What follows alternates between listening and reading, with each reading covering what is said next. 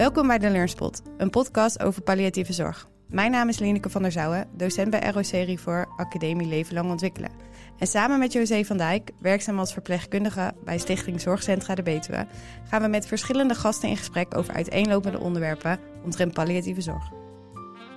Uh, welkom, we gaan het vandaag hebben over ethische dilemma's in de palliatieve zorg. Uh, dat is een heel breed begrip. Waar gaan we beginnen, José? Ik uh, dat het misschien fijn is om in ieder geval even kort toe te lichten over wat het eigenlijk precies een beetje inhoudt. Uh, dat het heel groot kan zijn, maar dat het ook heel klein kan zijn. Uh, denk, zullen we dat doen? Ja, laten we beginnen met een aantal voorbeelden. Heb jij zo voorbeelden? Ja, klein. we beginnen klein. Stel dat je uh, een familie treft waarbij, eigenlijk, waarbij je zichtbaar ziet dat uh, patiënt het eigenlijk niet aankon hè, om iedere dag een stukje te lopen, bijvoorbeeld. En familie wil dat echt heel graag. Dat jij iedere dag weer die cliënt overhaalt, of zij, zeg maar, hè, om dat toch te gaan doen.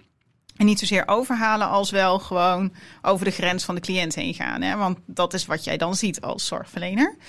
Um, en dan, dan krijg je daar een bepaald gevoel bij dat je denkt van nou, dit is niet helemaal wat de best passende zorg is. Want daar ga je voor. Hè? De cliënt is ja. leidend, dus jij ziet wat je ziet.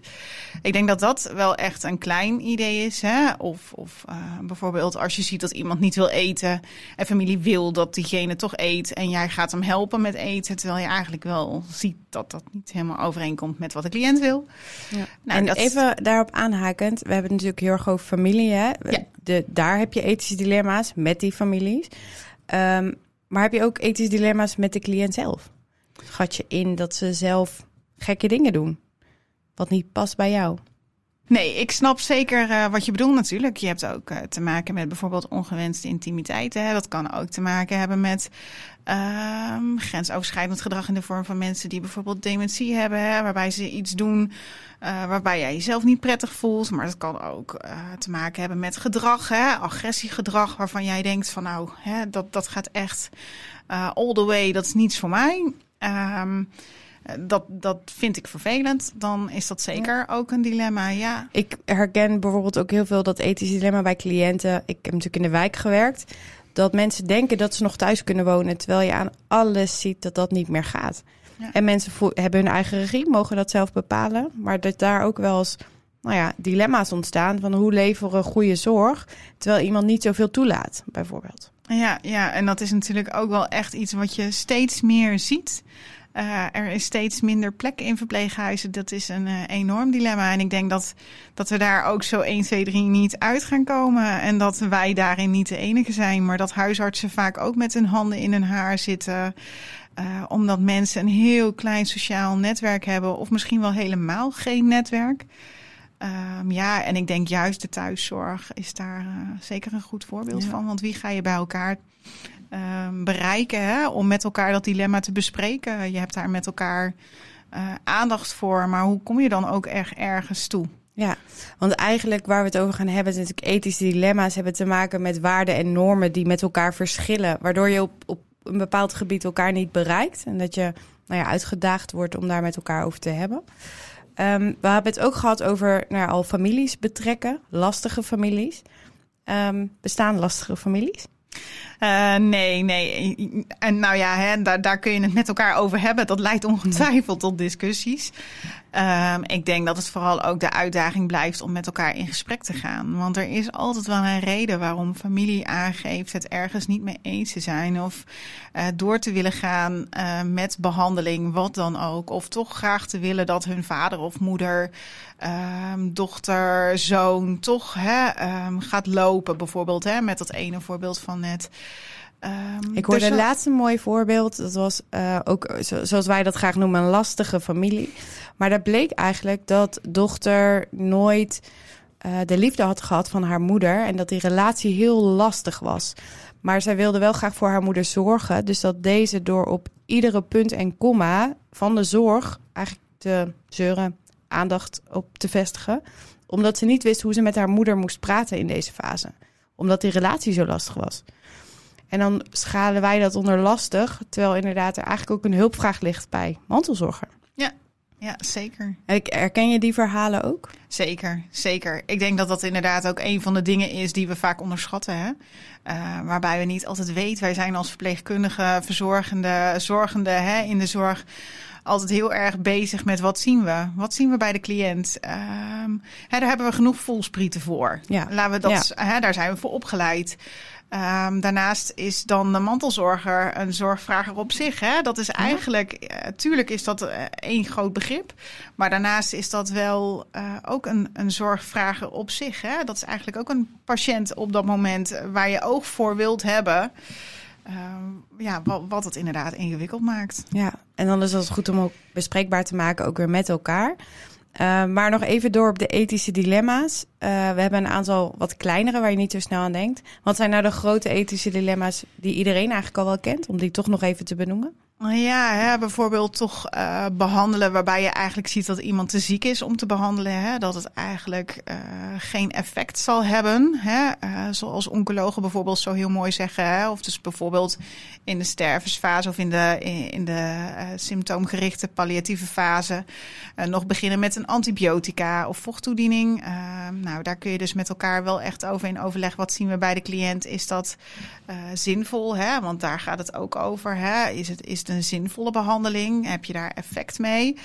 Um, en daarnaast heb je natuurlijk ook stukken dingen als bijvoorbeeld zondevoeding. Hè? Bij iemand die dus eigenlijk uh, lichamelijke achteruitgang laat zien, uh, geen slikfunctie meer heeft, maar die dan eigenlijk heel duidelijk zegt: Ik wil geen levensverlengende handelingen. Maar waarbij zondevoeding eigenlijk een heel duidelijk voorbeeld is van levensverlengende handeling.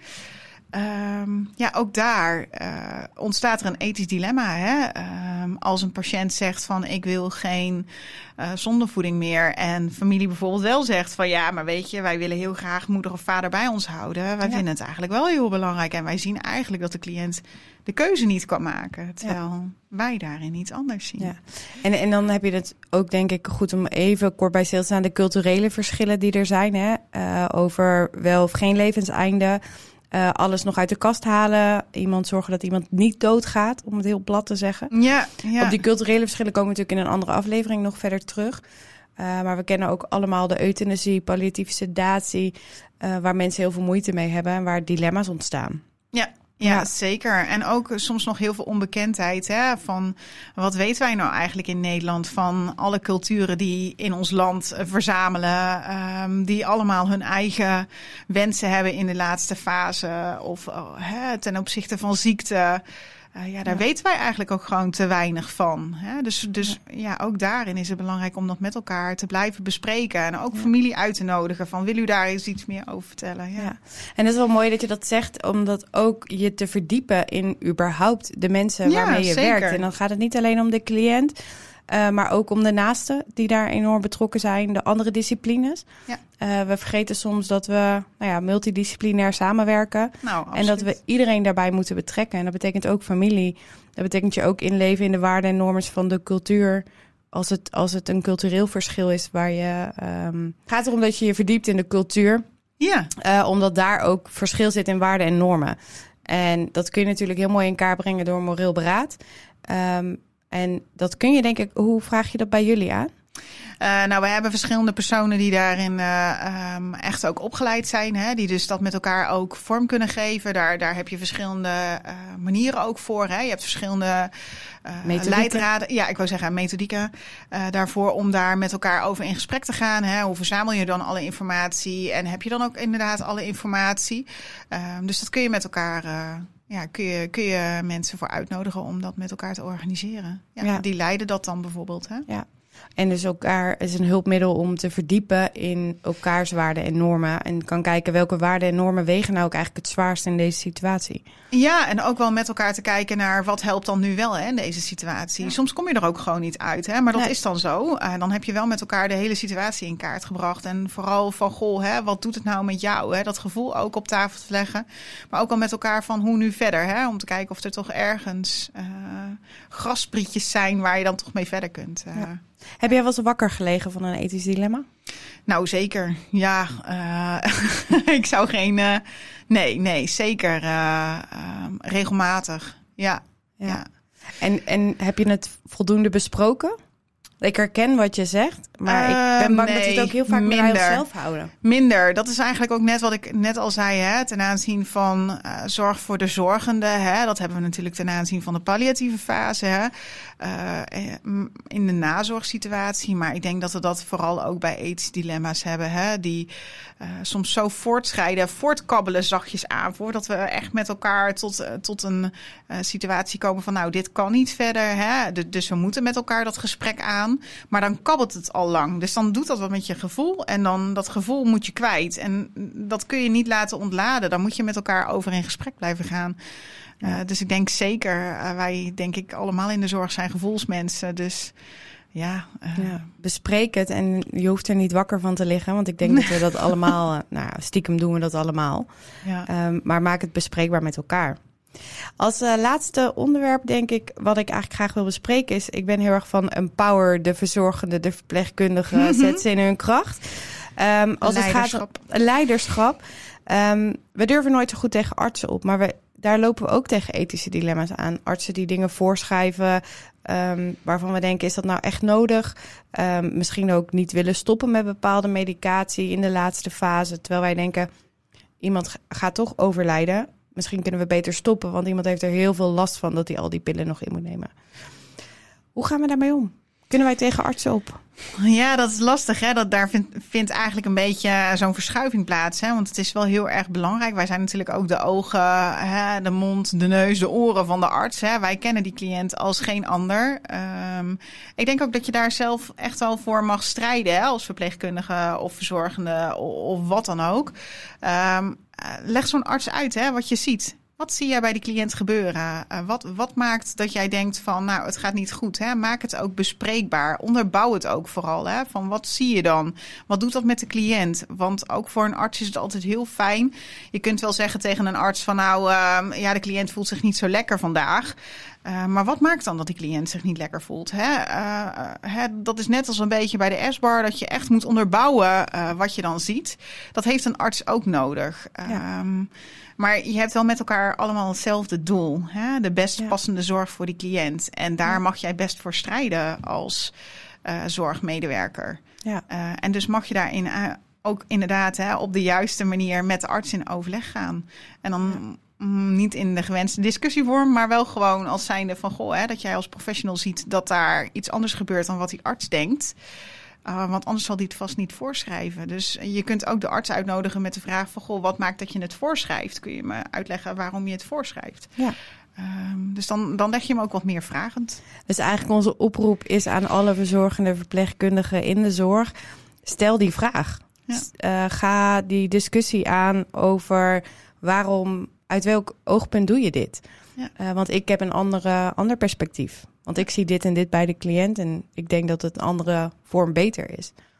Die hiërarchie verdwijnt wel steeds meer, denk ik. Ja. Um, dat dat ook jouw ervaring is. Je zal er soms ook tegenaan lopen dat een arts nog wel hiërarchisch uh, reageert. Um, maar eigenlijk dagen we hier bij iedereen uit hè, om die discussie aan te gaan. Ja, en, of het gesprek eigenlijk meer. Ja, en durf ook gewoon daarin te leren. Hè? Dus maak jezelf nieuwsgierig naar welke beweegredenen de arts het dan wel voor wil schrijven. Ja. Uh, zonder gelijk in de discussie te schieten. Mooi. Maak je. Uh, um, nee, dat klopt. Je hebt helemaal gelijk. Ik denk dat we. Heb jij nog toevoegingen op? Hebben we iets vergeten over ethische dilemma's wat we nog hadden willen bespreken? Nee, het is denk ik echt een enorm onderwerp waar je niet over uitgesproken raakt, zeg maar. Ik denk dat het vooral inderdaad met elkaar belangrijk is, uh, tijdig met elkaar dat onderwerp te bespreken. Zodat je niet te lang blijft hangen in iets waar je jezelf niet prettig bij voelt. Nee, en blijf niet wakker liggen van uh, die dilemma's waar nou, je tegenkomt. Ja. ja. Oké, okay, super bedankt. Bedankt voor het luisteren. Wil je meer weten over palliatieve zorg? Volg dan deze podcast of ga naar www.rocrefor.nl slash ontwikkelen.